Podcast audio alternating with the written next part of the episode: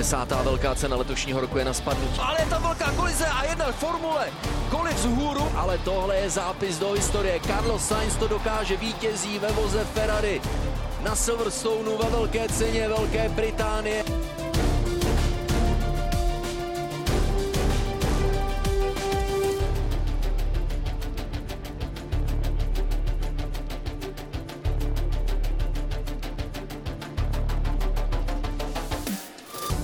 A máme za sebou 10 velkých cen silkových 22. A tahle se jela na Silverstoneu, kde Formule 1 poprvé závodila v květnu roku 1950. Prostě Silverstone, domov nejenom britského motorsportu, ale myslím si, že celosvětového formulového závodění. Vyprodané tribuny, prostě jeden velký svátek. Tři domácí piloti, Lewis Hamilton, Lando Norris, George Russell, částečně také Alex Albon a samozřejmě velká bitva mezi Maxem Verstappenem a Carlosem Sainzem. A je tady pozávodní tradiční Insta Pocket ze Silverstone, protože my musíme rozebrat, co to tam vyváděl nejenom Red Bull se svým autem, co tam vyváděla řada dalších pilotů, která nedojela do cíle a hlavně, co tam provádělo Ferrari se svými strategickými rozhodnutími.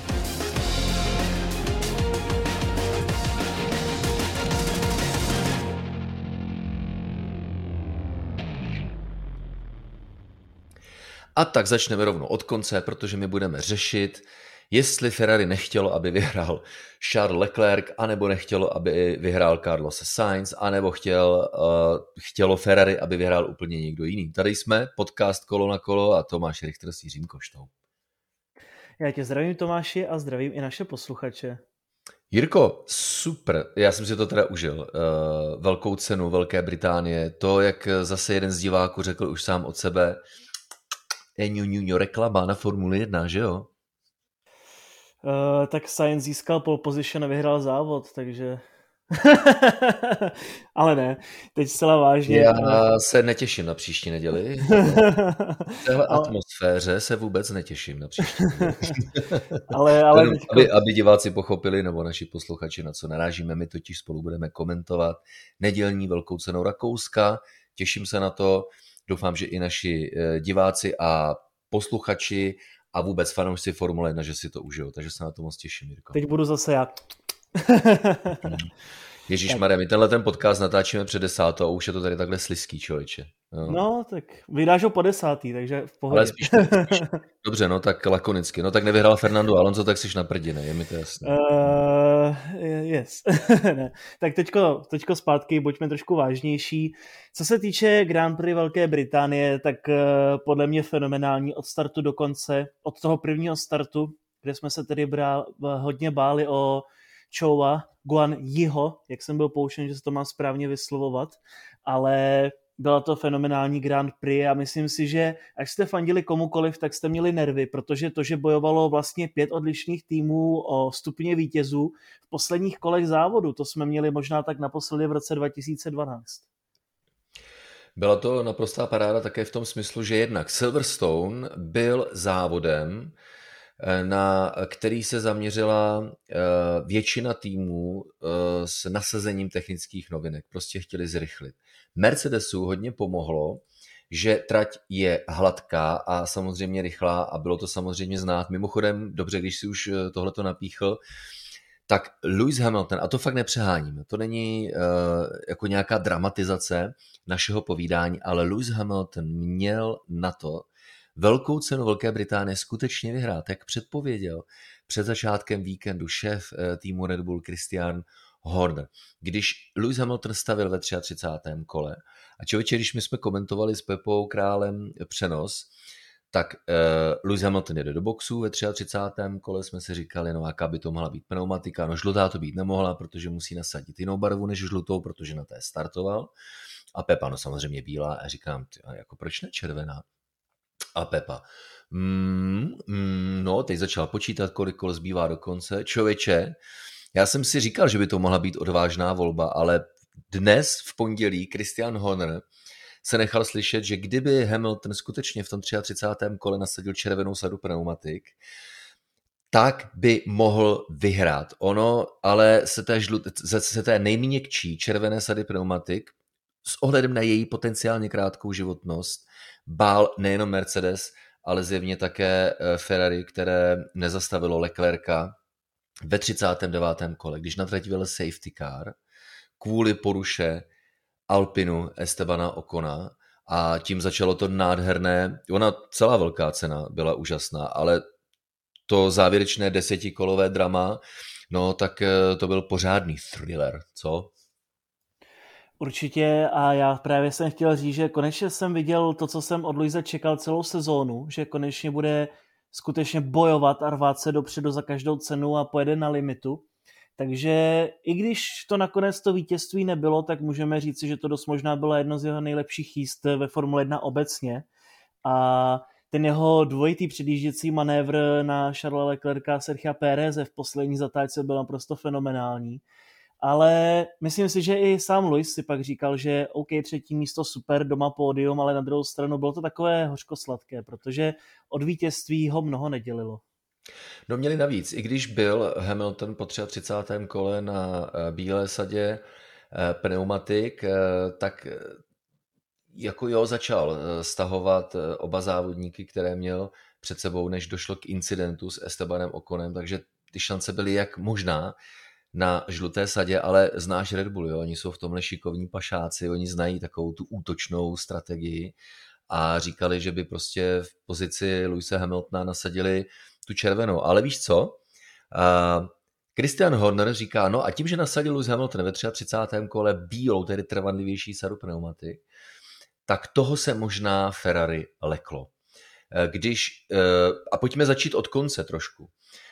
Pojďme si položit otázku, proč neposlal tým Ferrari do boxů pod safety kárem pro čerstvou sadu eh, červených gum oba své piloty. On tam poslal Carlose Sainze, ale Charlesa Leclerca nikoli. Leclerc byl na prvním místě, Sainz byl druhý, Lewis Hamilton jel za ním, tím jak na vyjel safety car, tak startovní pole zpomalilo, to znamená natáhly se časové rozestupy, takže byla tam šance na onen dvojitý pit stop, eh, u kterého se Ferrari bálo, že no jo, když mi povoláme do boxu také Charlesa Leclerca a kdyby Lewis Hamilton zůstal na dráze, tak jednak uh, Leclerc spadne, respektive přijde o první místo a tím, jak ty červené pneumatiky nebudou fungovat, tak on nedostane šanci se před Lewise Hamiltona uh, dostat. To je vysvětlení Ferrari. Uh, vyloženě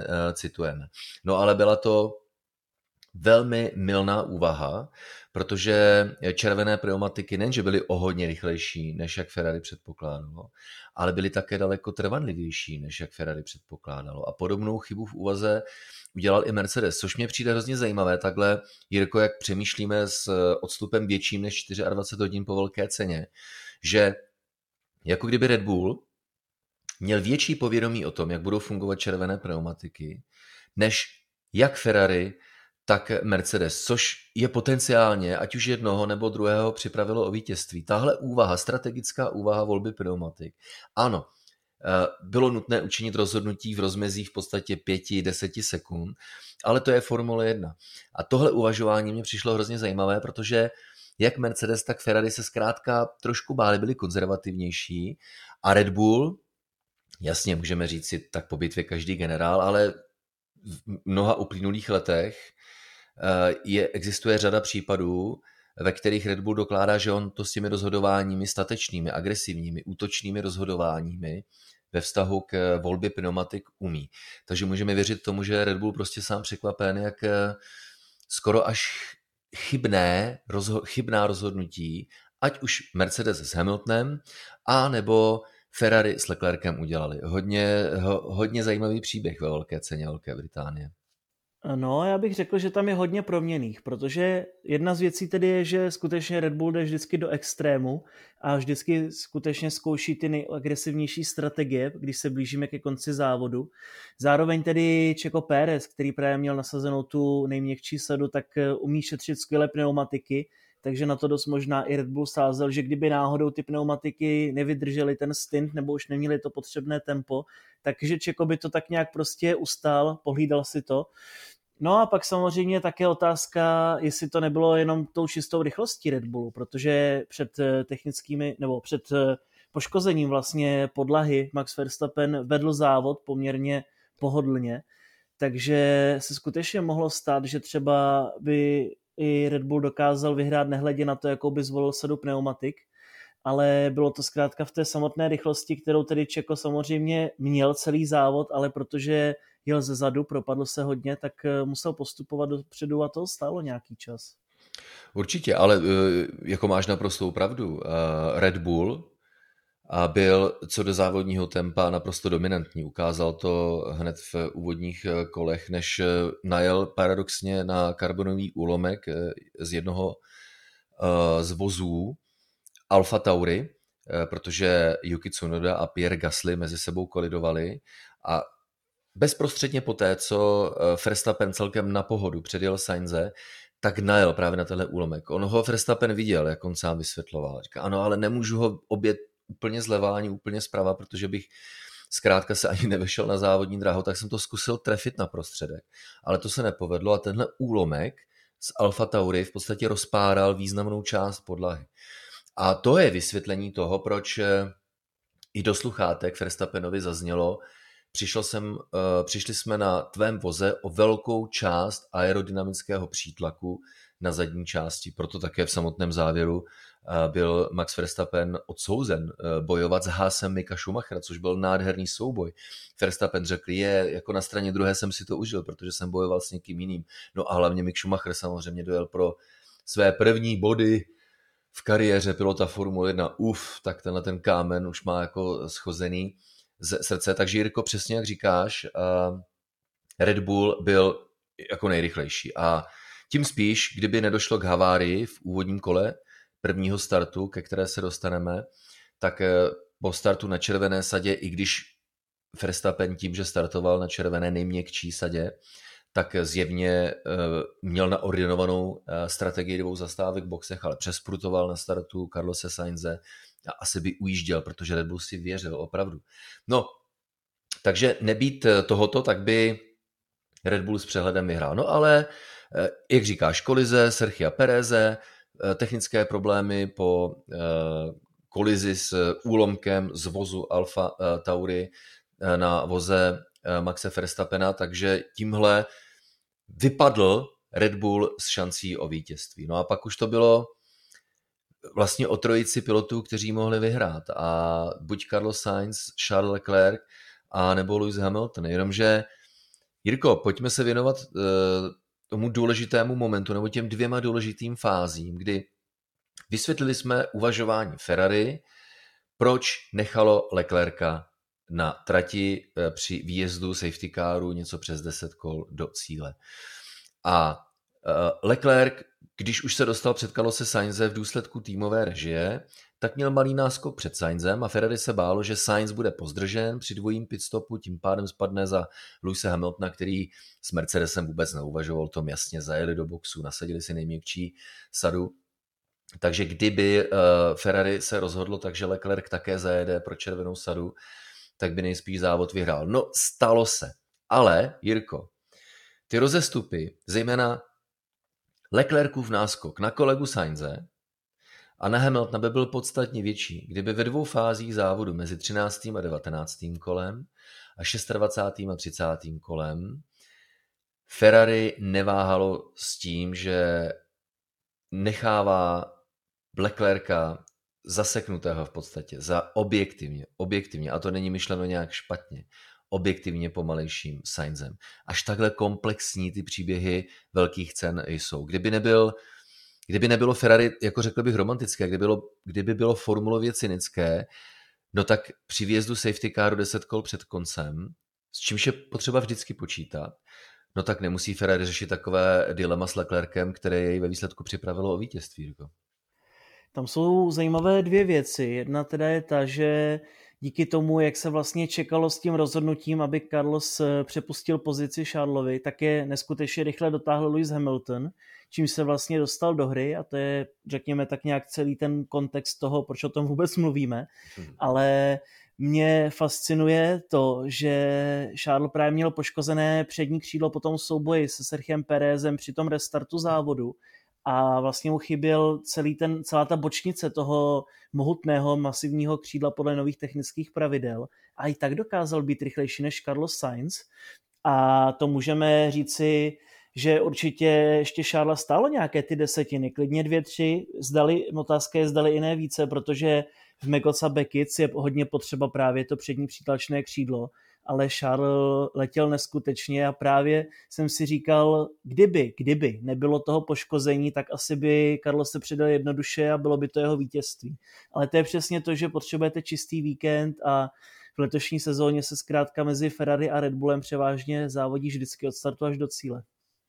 Hele, já vím, že eh, se to neposlouchá eh, fanouškům Carlose Sainze úplně dobře a já jsem rád, že se mu to povedlo vyhrát ve 150. startu velkou cenu Formule 1. Myslím si, že to pilotovi prostě vždycky pomůže, protože teď padla ta tíha toho tlaku, ale tak kolikrát už jsem byl blízko a ještě to vítězství nemám. Uh, ostatní piloti mé generace už uh, ano, uh, nebo velká řada z nich a já ještě ne. Takže vyhrál za jakýchkoliv okolností, ale to by mohlo pomoci Sainzovi um, upevnit sebedůvěru a tím pádem přinést třeba nějaký klid.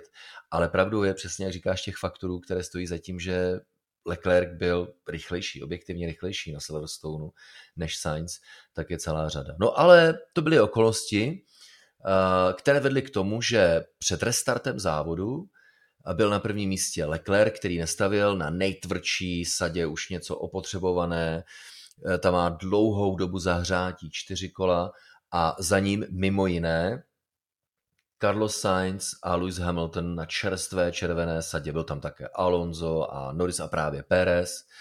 A Jirko, teď nastala jedna eh, situace v téhle chvíli. Radiová komunikace ze strany Ferrari do uší Carlose Sainze. A já nebudu lhát, mě normálně spadla brada. Když Carlos Sainz dostal instrukci, nech poodjet Leclerca na délku 10 aut, což je maximální délka podle pravidel rozestupu mezi libovolnými formulemi za safety kárem. To proto, aby Ferrari nabídlo eh, šanci Leclercovi před restartu mít jednak náskok a doufaje, že Carlos Sainz pozdrží Luise Hamiltona, tak tím umožní uh, přivést a dotáhnout tak Charlesa Leclerca k vítězství. Ale byl to člověče tolik inženýrů, tolik analytických nástrojů na boxové zítce Ferrari. Ale byl to Carlos Sainz, který věděl, to nemůžete po mně chtít. Jednak mě dostáváte do obrovských problémů, protože Lewis Hamilton je přichutit ten na mě bude útočit. A navíc, já budu o mnoho, a on to tam s Carlos Sainz do rádia říkal, a já budu o mnoho, o mnoho rychlejší než Charles Leclerc, abyste s tím počítali. A rozdíl ve výkonu, v rychlosti pneumatik, těch červených, měkkých, ve srovnání s bílými a tvrdými, i to zaznělo v rádiu, no my čekáme, že červená sada bude tak o půl sekundy na kolo rychlejší, ale bude rychle odpadávat na výkonnosti, protože se bude rychle opotřebovávat. Ale nebylo tomu. Tak červená sada byla jednak daleko trvanlivější a byla rychlejší o více než sekundu. Carlos Sainz jako jediný snad z Ferrari věděl, a on to tady věděl i, i Charles Leclerc, že tady v těžkých trablech. A Carlos Sainz věděl, nechtějte po mně, abych teď se snažil postavit zeď, přes kterou nepřijedou piloti za mnou, protože já tuhle tu velkou cenu můžu jednoduše vyhrát.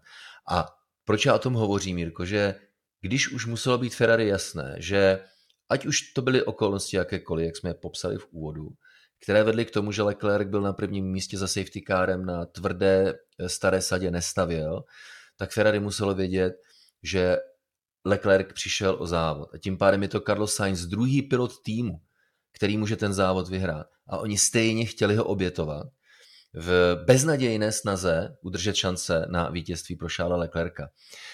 Jirko, to je něco, já čtu takhle občas nějaké reakce, během dneška jsem také četl řada i fanoušků Ferrari říká, no tak prostě to není zdaleka poprvé, kdy Ferrari takhle blbne.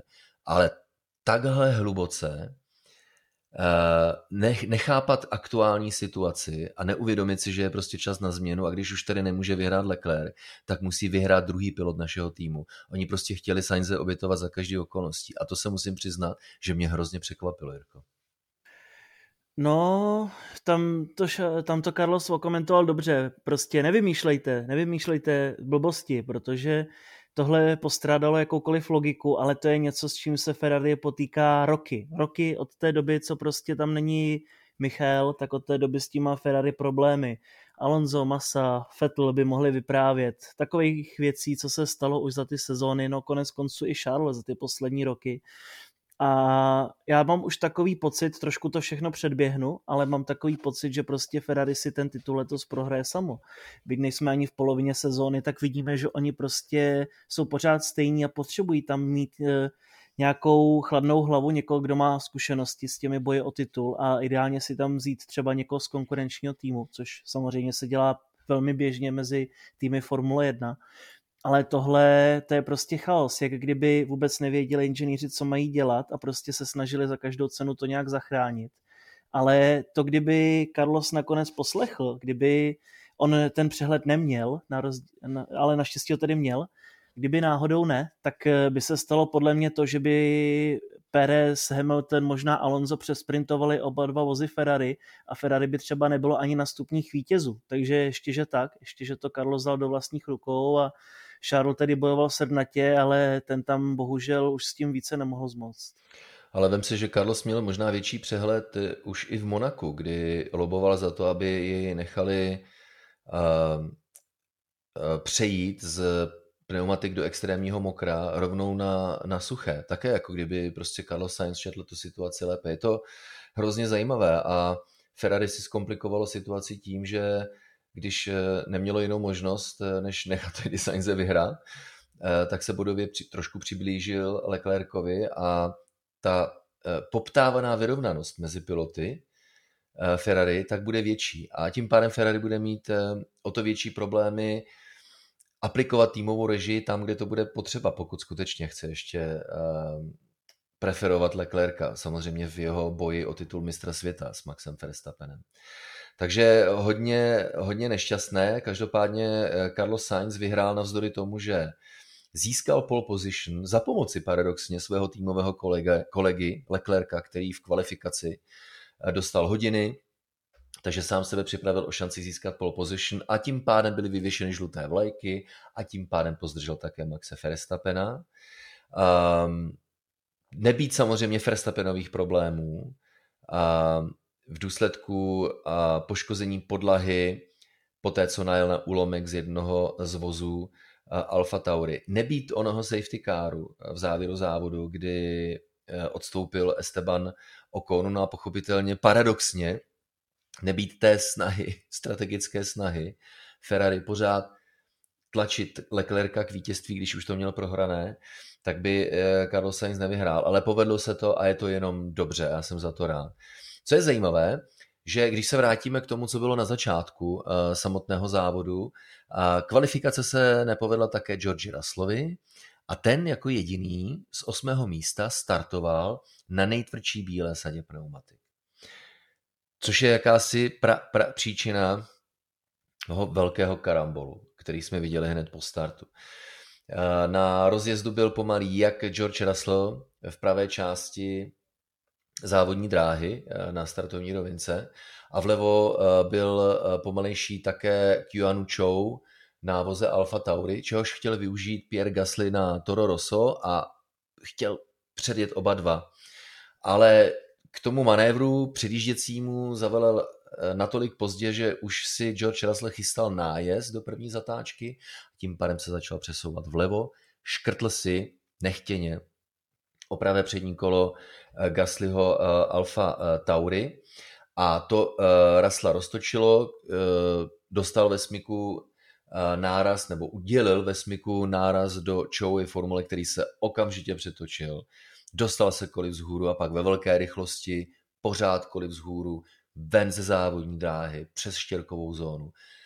Těsně před bariéru z pneumatik dostal takzvaný kopanec, to jej vyhodilo nahoru přes bariéru z pneumatik a bum do ple- ochranného pletiva eh, před eh, samotnými tribunami, na kterých seděli diváci.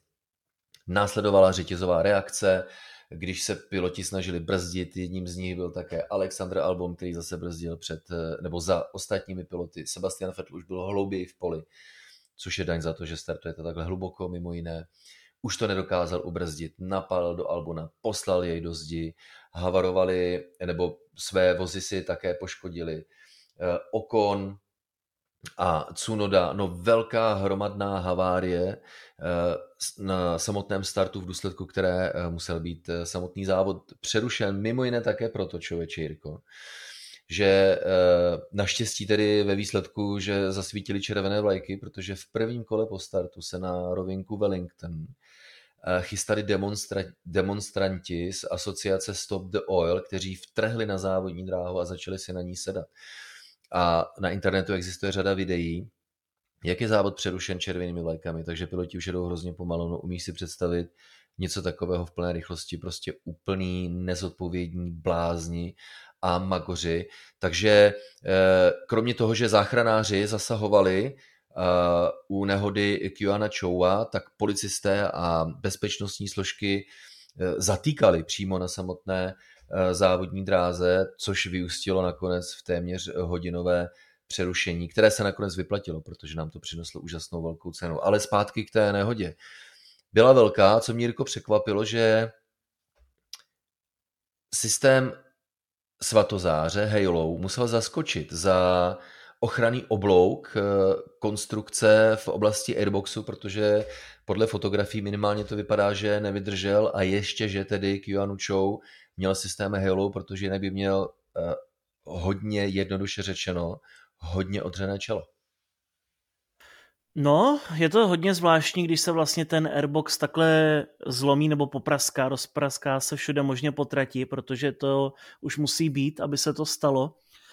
Osobně si nepamatuji, kdy to bylo ve Formule 1 naposledy, ale uh, můžeme říct, že Halo zachránilo tedy nejenom Chova, ale i Royeny Sanyho předtím dopoledne ve Formuli 2, který si tedy tomu šel hodně naproti a nechal se takhle sestřelit Denisem Haugerem, který vyloženě najel svým pravým předním kolem do toho místa, kde má Nissany hlavu, ale opět zář zafungovala a opět eh, já se můžu přidat k těm dalším pokrytcům, co říkali, dejte to pryč, je to ošklivé, to už není Formule 1, protože OK, sice to není nejhezčí prvek, co máme na monopostech, ale jednoznačně nejúčinnější a děkujeme tedy Bohu za to, že se to vymyslelo tímto způsobem, protože je to zázrak, co to všechno vydrží, ne, je to až bo, neuvěřitelné. Bo, bohu ne, bohu ne, eh, ozval se včera Jean Tot.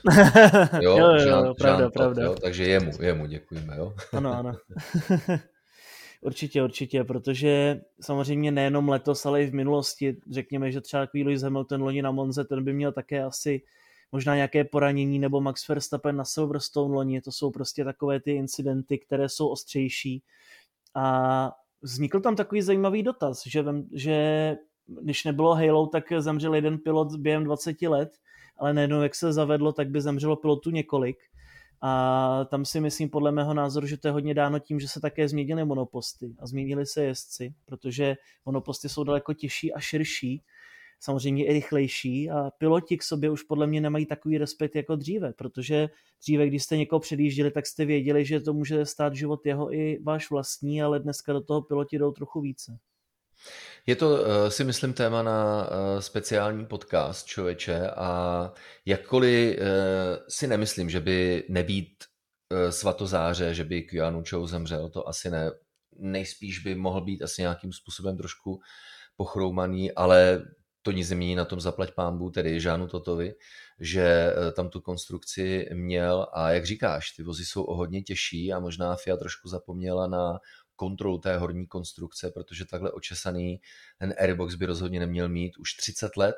Formule 1 myslí na to, že se nebo vedení Formule 1 myslí na to, že se formulová auta mohou kdykoliv převrátit a proto existují už dávno před Halo pravidla, že když se Formule 1 dostane koliv vzhůru, tak eh, to musí být eh, auto nadimenzované s těmi nárazovými strukturami za jeho hlavou a na přední části kokpitu tak, aby prostě existoval prostor mezi jeho hlavou a povrchem ať už dráhy nebo únikové eh, zóny, když se auto dostane kole eh, vzhůru. Takže určitě k zamyšlení a nemám přesné informace k dispozici, ale pokud mohu nabídnout názor, tak si myslím, že se jedná trošku o zapomenutou oblast Eh, v posledních letech. A to je jenom důkaz toho, že prostě je potřeba tu pozornost držet na maximální úrovni, protože vypadalo to děsivě, dopadlo to dobře a nakonec jsme si užili velkou cenu. Takže Kianučo v pořádku, v pořádku také Alex Albon, který narazil do zdi, oba dva vozy Hásu na bodech, takže Jirko, tvůj komentář k Miku Schumacherovi konečně se dostal na body a ještě si zabojoval s Maxem Verstappenem v závěru velké ceny. No, Mik konečně jel tak, jak jsme asi hodně všichni očekávali od jeho prvního závodu. Jasně, loni Haas byl tragickým vozem, nedá se úplně tak nějak ta sezona brát vážně, ale letos jsme viděli, jak Mik kolikrát měl smůlu, dělal kolize a byl takový občas nevýrazný, tak teďko to konečně všechno zapadlo ten eh, restart po safety car zvládl fantasticky. Předjel nejenom svého týmového kolegu, ale i Sebastiana Fetla, no a málem i Maxe Verstappena, takže velké kádry a tady Zobák ucho se ukázal, mhm. mladý se ukázal, ale tak eh, mám z toho radost určitě. Myslím si, že máme radost všichni, protože prostě nejenom jaký nese sám v sobě odkaz na svého otce, samozřejmě Michaela, ale i zároveň, jak to měl teďko těžké v těch posledních dvou letech Mik, tak si myslím, že si to plně zaslouží. Ale chtěl bych zase na druhou stranu trošičku pokárat Maxe, protože ten eh, zase viděl, že tak přišlo mi to trošičku od nějakové klamzy, trošičku jako je zbrklé, protože málem kvůli jednomu bodu zase to skončilo jako loni na Monze, kdy málem byly v sobě dva vozy, ale naštěstí to Mick tedy zabrzdil. I když, když se podíváte pak třeba na onboard z toho posledního kola, kde bojoval právě Verstappen a Schumacher, jakože je to teďko na sociálních sítích F1, tak eh, vlastně Verstappen do toho šel třikrát hodně tvrdě, a vzhledem k tomu, jak Formule 1 letos trestá přísně, jak se třeba divím, že nebyl nějaký trest, ale to nejdůležitější je, že oba dva dojeli v pořádku do cíle a mi který udržel ty body. No a uh, velký počet odstoupení, jednak už jsme zmiňovali, tedy Alex Albon, Keanu Cho, George Russell, který to v podstatě zapříčinil, ne schválně, on byl spíš tou příčinou, než že by byl výnikem, takhle já to myslím, ale uh, nakonec si stěžoval na to, že ty jenom defekt pneumatiky, mohl jsem to dovést do cíle v, v režimu červených vlajek by to určitě šlo, tedy do garáže, ne do cíle, do boxu a tím pádem bych mohl restartovat, podobně jako se to povedlo Cunodovi, anebo Okonovi, byť ten eh, nakonec ve výsledku eh, nedojel. Jenomže vyskočil se auta a už mu nebylo umožněno samozřejmě vrátit se zpátky, protože na autě už se pracovalo, respektive traťoví maršálové se auta dotkli, tím pádem pilot získal eh, asistenci a tím pádem už v závodě nemůže pokračovat a skončila jedna velká zajímavá šňůra. Mistr konzistenci ukončil po devíti závodech eh, dojetí do cíle vždy v nejlepší pětce. A teď ještě nastává otázka, kdo za tu nehodu mohl, protože i když to bylo nakonec vyhodnoceno jako racing incident, tak uh, hodně fanoušku odborníků říkalo, že právě to byl George, kdo vyřadil Choa a také sebe, ale podle mě to spíše byl Pierre Gasly, což zase, když jsem si já dělal průzkum na svých sociálních sítích, tak eh, více lidí vinilo jeho, to bychom asi možná také neměli úplně opomíjet, protože Pierre v podstatě z toho úplně vyvázl bez ztráty kytičky, jak se říká. A, a, proto, a proto za to může, jo? uh, určitě, protože co je na Instagramu, jak je vždycky pravda přece. No jasně, a, a, a, a Vox Populi je Vox Vej, že jo, takže teď nevím, jestli jsem to řekl správně vůbec. Jako. No, každopádně to je úplně jedno, ale George Russell je mi trošičku líto tedy, že zrovna v Británii, kde jel doma po té skvělé šňůře, také třeba by býval bojoval o stupně vítězů nebo o vítězství v závodě a být, nebýt toho, tak určitě by ten závod byl daleko dramatičtější, protože bychom pravděpodobně měli ještě jeden vůz ve hře o ty stupně vítězů, ale myslím si, že George bude mít příležitostí hodně. A určitě bych chtěl ještě vyzdvihnout to, jak vlastně vystoupil ze svého monopostu a šel se podívat, jestli je v pořádku, protože ať to bylo jakkoliv, ať si o tom myslí, kdo chce, co chce, tak tohle bylo, tohle bylo fair, si myslím, správné, jako je chlapské no, gesto. nesprávné samozřejmě, Jirko, a teď se neschodneme a já vím a jsem si vědom toho, jak to posluchači přijmou, ale už léta platí, že tohle piloti samozřejmě nemají dělat, protože oni nejsou stavěni na to, aby eh, dělali traťové maršály a záchranné složky, Eh, konec konců za bariérou z pneumatik bylo poničené auto, jehož významnou součástí jsou elektrické systémy, proto také na něm makají velice dobře proškolení traťoví maršálové, kteří jsou na to specializovaní, takže Eh, jinak než tou gestikulací na bariéře z pneumatik George Russell nemohl pomoci, takže jakkoliv to vypadá pěkně, jako super, ale eh, jednak on prostě nemůže pomoci, protože není na to školen, není školen ani na tu techniku, není školen ani na eh, první pomoc v tomhle směru.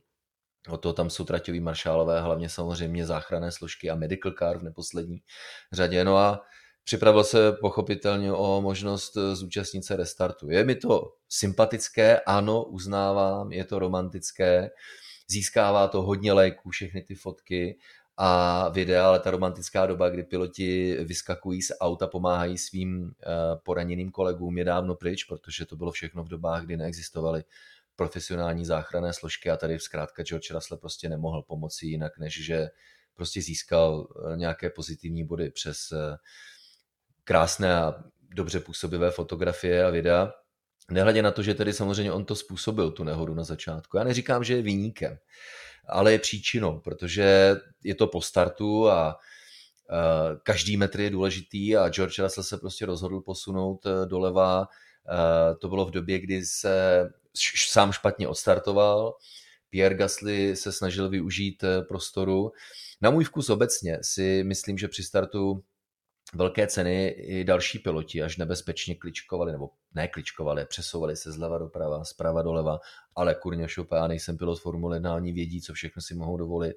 Takže si myslím, že to primárně závodní incident po startu, ale George Russell je toho eh, samozřejmě příčinou, byť bych ho pochopitelně za nic netrestal, protože to je prostě jedna z těch nešťastných kolizí, která se po startu velké ceny Formule 1 může odehrát. A mimochodem na mém Twitteru Tom Richter 1 těch videí z té havárie je celá řada.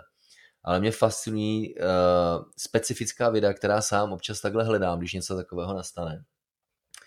Abych se dostal k nějakému in natura videu fanouška skrze mobilní telefon na tribuně. A jedno z videí mě strašně zaujalo, protože je to další z řady, kde je vidět, oni to lidi podceňují, nedocenují, nedocenují to. Jo? A to nemyslím špatně, ale to, tak to prostě je neuvěřitelná rychlost monopostů Formule 1. A při té rychlosti, jak borci musí činit rozhodnutí na decimetrech, na centimetrech, na půl metrech, takže obrovský respekt všem. Takovou dráhu, kterou urazil uh, vůz Alfa Romeo Kiana Choua, než eh, přeskočil bariéru z pneumatik, narazil do pletiva, je prostě obrovská. Ta kinetická energie i s ohledem samozřejmě na váhu vozu je obrovská. Takže já to nemyslím špatně vůči uh, Georgeu Russellovi, protože to se prostě může stát. Já to spíš myslím s respektem, že ta rychlost, ve které se to všechno odehrává, je obrovská. Jirko, víš proč? Protože to je prostě Formule 1. Ona je obrovsky rychlá, ta Formule 1. Je a hlavně to je mžik a já právě ještě lehce odbočím, ale právě jak Čou přeletěl tu bariéru z pneumatik a zapíchl se tam těsně před tím pletivem na té takové předobslužce, tak eh, ono vlastně hnedka za tím pletivem a za obslužku, na obslužce jako takové vlastně stály fotografové pár metrů od eh, toho monopostu a to buďme rádi tedy, že, že nebyli přímo předtím, protože to je mžik a nikdy nevíte, kam se ten monopost otočí a kterým směrem půjde. Byť směřuje přímo proti vám, tak může zakopnout právě o ten kačírek a to jsou mikrovteřiny, které vlastně vás dělí od toho, aby vás ten monopost trefil nebo nějaké úlomky. A samozřejmě, když to je nějaký ostrý šrapnel, tak to ani nemusí být formule, ale stačí kus karbonu a může, můžete tam zůstat. Takže já jsem rád, že to dopadlo dobře i pro diváky a pro fotografy. A já osobně samozřejmě to znám také, protože se pohybuji v těch fotozónách. A říkám si, jaké to asi muselo být, protože když eh, proti vám letí GT a to nerozvětšou, neroztříští milion střepů ostrých, tak co potom Formule 1? buďme skutečně rádi, že to dopadlo takhle dobře a myslím si, že je to přesně jedna z těch nehod, které zase nás poučí pro budoucnost a budeme mít zase v budoucnu o něco bezpečnější monoposty ale, a Ale ona to tak FIA dělá. Ona vezme tuhle havárii a bude ji analyzovat z pohledu uh, konstrukce auta, z pohledu uh, konstrukce závodní dráhy, únikové zóny, bariéry z pneumatik, Eh, ochranného pletiva. Všechno zafungovalo. To je dobře a to znamená, že všechny tyhle ty bezpečnostní prvky odvedly svou práci. Ale současně to znamená, to, že to dobře dopadlo, tak neznamená, že můžeme usnout na Vavřínech. To jsou prostě ty procesy postupného zlepšování. Zafungovalo to, ale Jirko, eh, řeknu ti hned, když eh, jsme pak viděli opakované záběry Čovové havárie, tak mě fakt na mysli vytanula havárie z Le Mans roku 2011, kdy Alan McNish eh, kolidoval s jedním z vozů nižší třídy a v podobném gardu vyletěl z dráhy.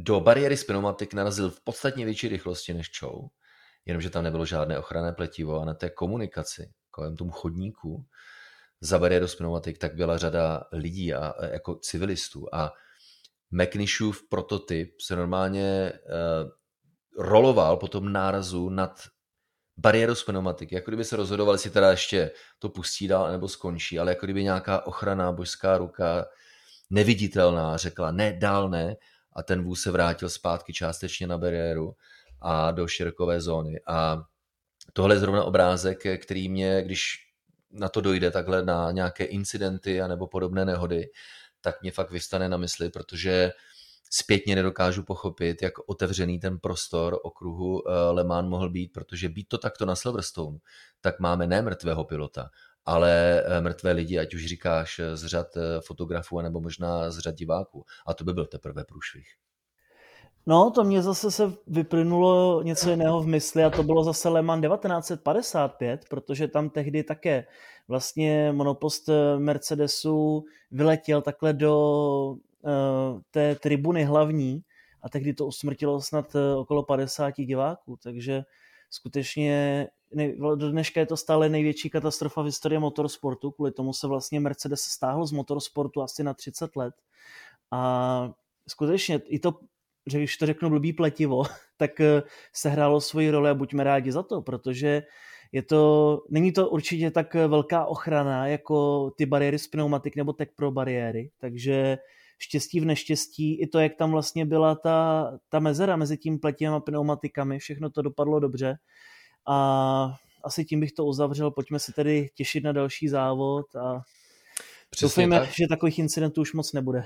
Přesně tak, byla to kreška, bylo to zděšení, měli jsme strach, ale pak přišla famózní, fascinující velká cena Velké Británie roku 2022, na kterou já budu vzpomínat hrozně rád, protože byla parádní. A máme měsíc červenec a v něm pět víkendů a v, něm čtyři, a v nich čtyři velké ceny, tu jednu máme za sebou a příští týden nás čeká velká cena Rakouska a já se na ní strašně moc těším a Jirko, ty pevně věřím, že taky. Jo, a jelikož ji spolu budeme komentovat, tak podle mě nemá smysl dělat Instapoke z Rakouska. A nebo jo? uh, no, tak jo. Instapockets live. ne, ne, ne, my přece musíme pozbírat ty zákulisní věci s ostupem času, abychom našim posluchačům dali věci do perspektivy, ale naše jediná perspektiva je teď dvojí ta, že pevně doufám, jste si užili tohle naše povídání, nejnovější epizody podcastu Kolo na kolo a hlavně naše společné těšení na Red Bull Ring. Velká cena Rakouska, chodí se opět uslyšíme. Díky moc!